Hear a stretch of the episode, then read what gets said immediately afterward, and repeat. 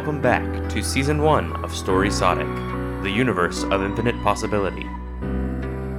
In the universe of infinite possibility, anything can and will happen. These stories tell the tales of the worlds in this universe. Now join me in this week's story, The Jump.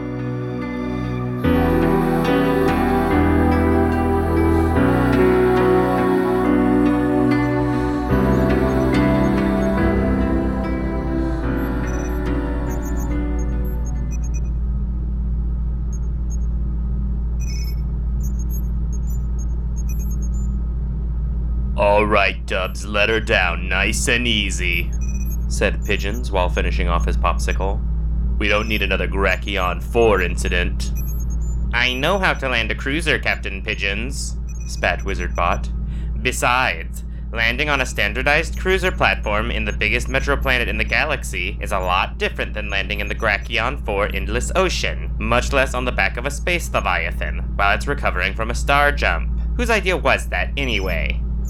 Skeleton August raised their bony hand and gave a mischievous grin before returning to their game of Hypernet chess. Skeleton August was only two games away from winning the third Centennial Hypernet Chess Tournament, and thus being the champion for an astounding 50 years running.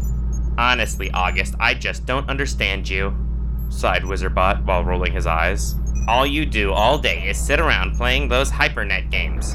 Immortality has so much more to offer than chess. If you would just look up from the screen every once in a while, watch it. With a crash, the cruise ship the Monroe fell into place on the landing platform. Their starjet, however, had been lost to the residential district below them.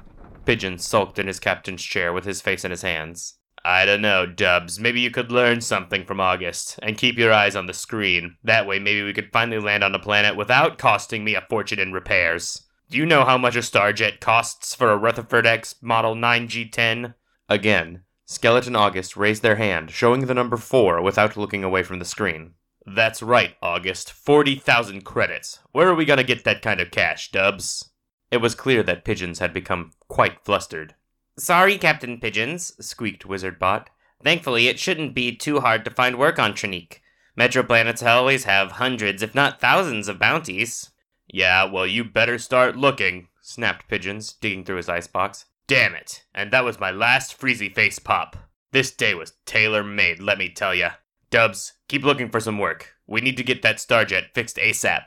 August, you're with me. At least being stuck on Trinique means we can hit up a corner store for freezy face pops. Skeleton August pointed at the ribcage, then shrugged their arms with a confused look on their face. Because, August, if shit goes down, I'm gonna need backup. We aren't the most reputable lot, remember? Skeleton August's eyes glowed a dim blue as an ethereal projection manifested in front of them. The projection showed a politician standing in front of a podium. Behind the politician was a banner that read, Grislock for Trinique. Thousands of people gathered around to hear the politician speak. Suddenly, a laser made its way through the politician's head, leaving him with a blank look before his face hit the podium with a thud. The projection then showed a notepad held in August's hands, while Wizardbot and Pigeons hurriedly packed up the laser rifle into the Monroe. August flipped through the notepad until they found the page marked Targets. August's eyes darted down the page until they found a smudge covering a portion of a name. Grisla. Grislog? Grislul? Gris something, anyway. With that, the projection vanished, and August stood there waiting for a response from their captain. Ugh, yes, that's why, said Pigeons, obviously exasperated. And stop doing that projection thing. Bone magic is creepy. Wizardbot turned on the telecom device and switched through the different channels, looking for the local program for bounty hunters. Pigeons pulled the keys from the ignition of the Monroe and pressed a button on the key fob. The hull of the Monroe unhinged from the wall and unfolded into a staircase. August and Pigeons made their way off the ship as Wizardbot finally found the program he had sought for. Be safe, Captain. August, stay close and don't get lost. I have lunches packed for both of you in your Go Cubes, said Wizard Bot with a wave goodbye. Just radio us when you find a target. I'll keep your location on, waved back Pigeons.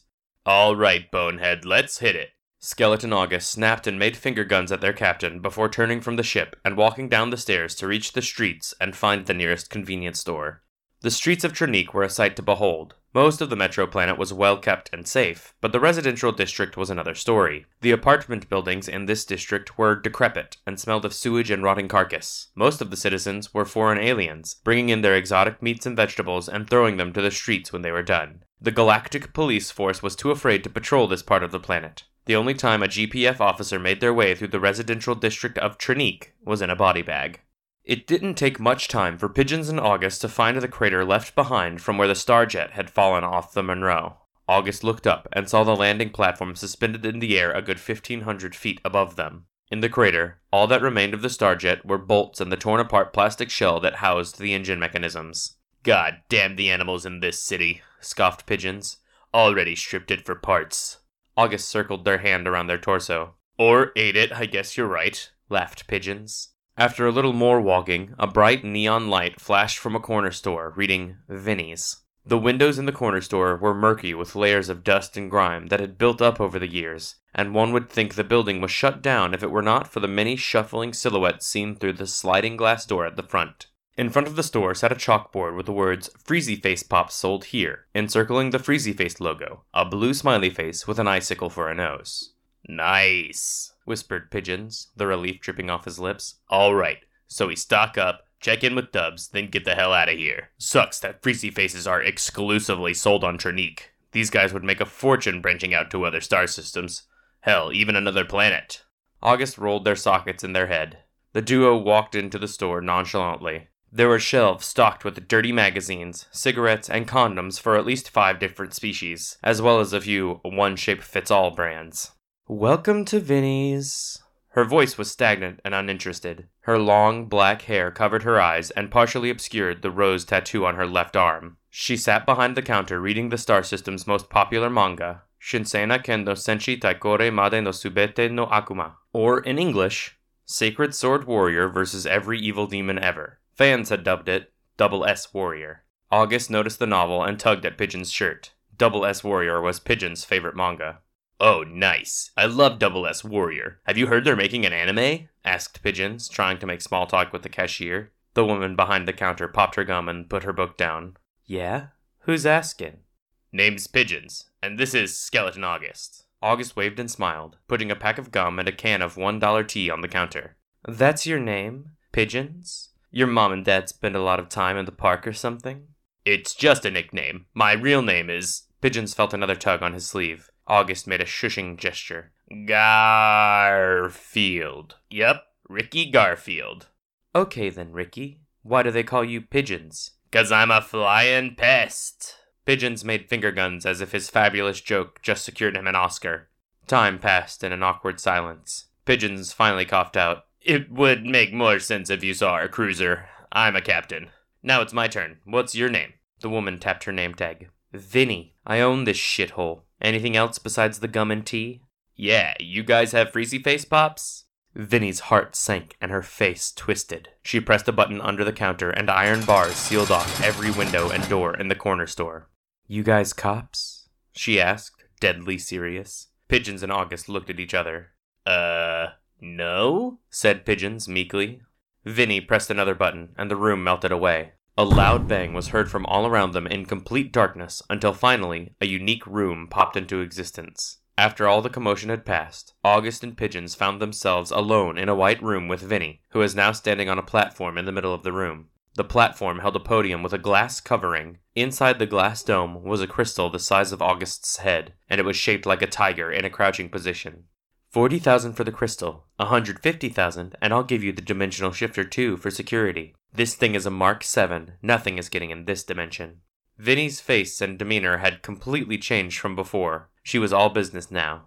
Listen, lady, this is all real neat, but I just wanted some freezy face pop. Again, August tugged on Pigeon's sleeve. Excuse us, my associate would like to have a word with me. Pigeons and August turned away from Vinnie. What? Whispered Pigeons. August's eyes glowed a familiar blue. They projected a scene where Pigeons, Wizardbot, and August were all back on the Monroe with a repaired Starjet. GPF officers led Vinnie off the platform while August sat at the Hypernet screen and dismissed a notification from Hyperbay, the leading auction site on the Hypernet. The notification showed a picture of the crystalline tiger and read, Transaction complete. Received 40,000 credits. With that, the projection disappeared and August discreetly pointed at Vinny. August, you magically creepy genius.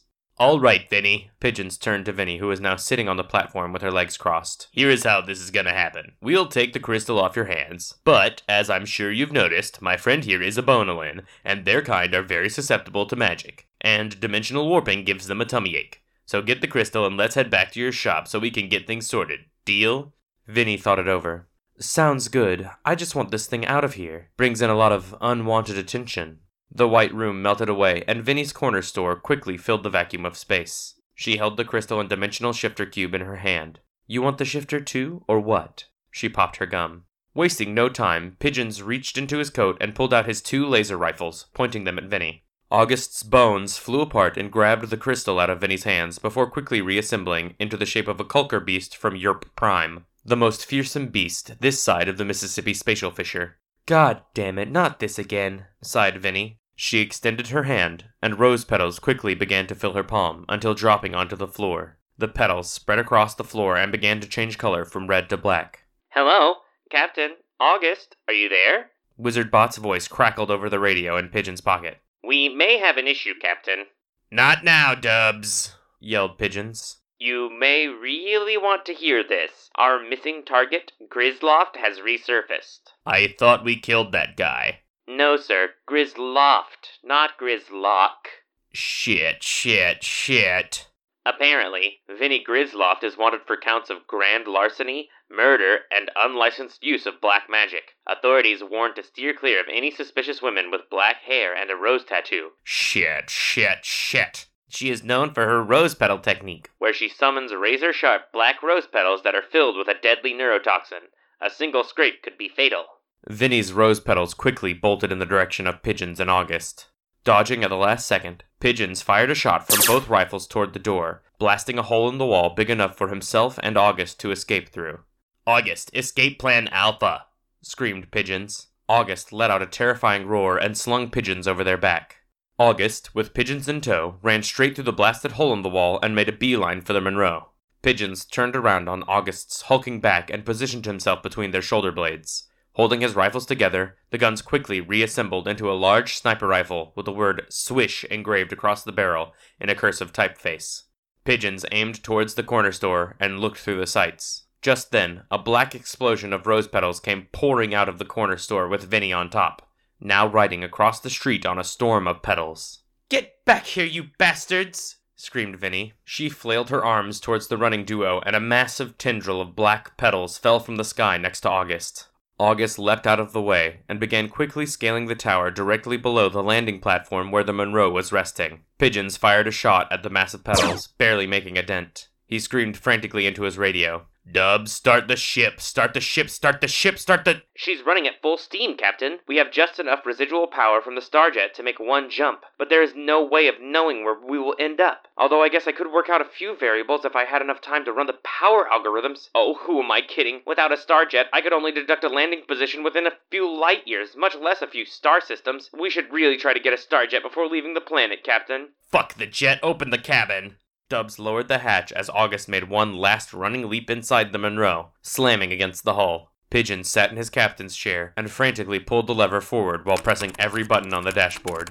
What is happening? politely asked Wizardbot. We're jumping. Close the hatch and buckle up. Right now? But we don't have a jet. Dubs, now.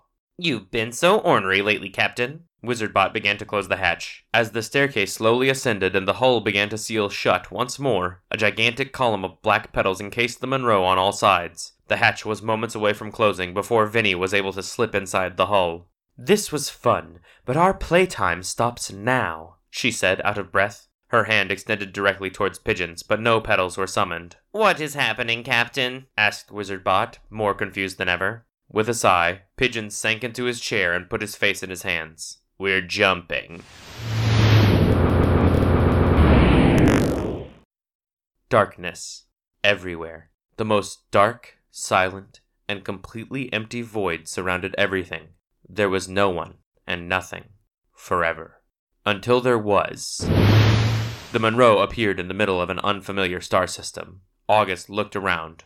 All of the crewmates were in shock. Pigeons made an exasperated sigh. Nothing to do now but get to know each other until the solar winds drift us to a planet where we can make repairs.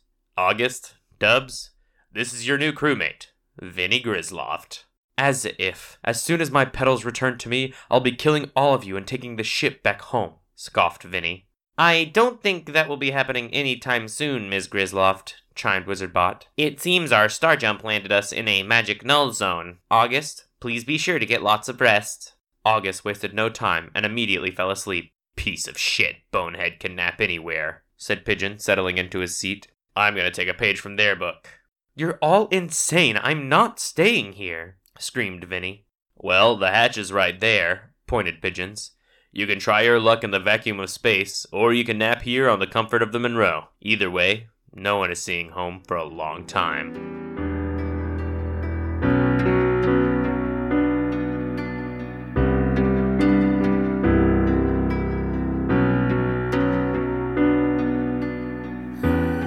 Thank you for listening to Story Storysodic, an episodic storytelling podcast focused on exploratory world building through character growth. This story was written by Marcus Driscoll and narrated by me, Max Nolan Young. Special thanks to Angel Wing at Excel Music Publishing for the use of our theme song, The Nymphaeum Part 5. You can find new episodes of Story Storysodic every other Thursday on iTunes, Spotify, or wherever you get your podcasts. Please be sure to rate, review, subscribe, and tell your friends. We don't pay for any advertising, and word of mouth is the best way for our stories to reach new ears. If you'd like to reach out to us, you can find us on Twitter at Storysodic. That's Story, S O D I C. Thanks for exploring with us, and be safe out there.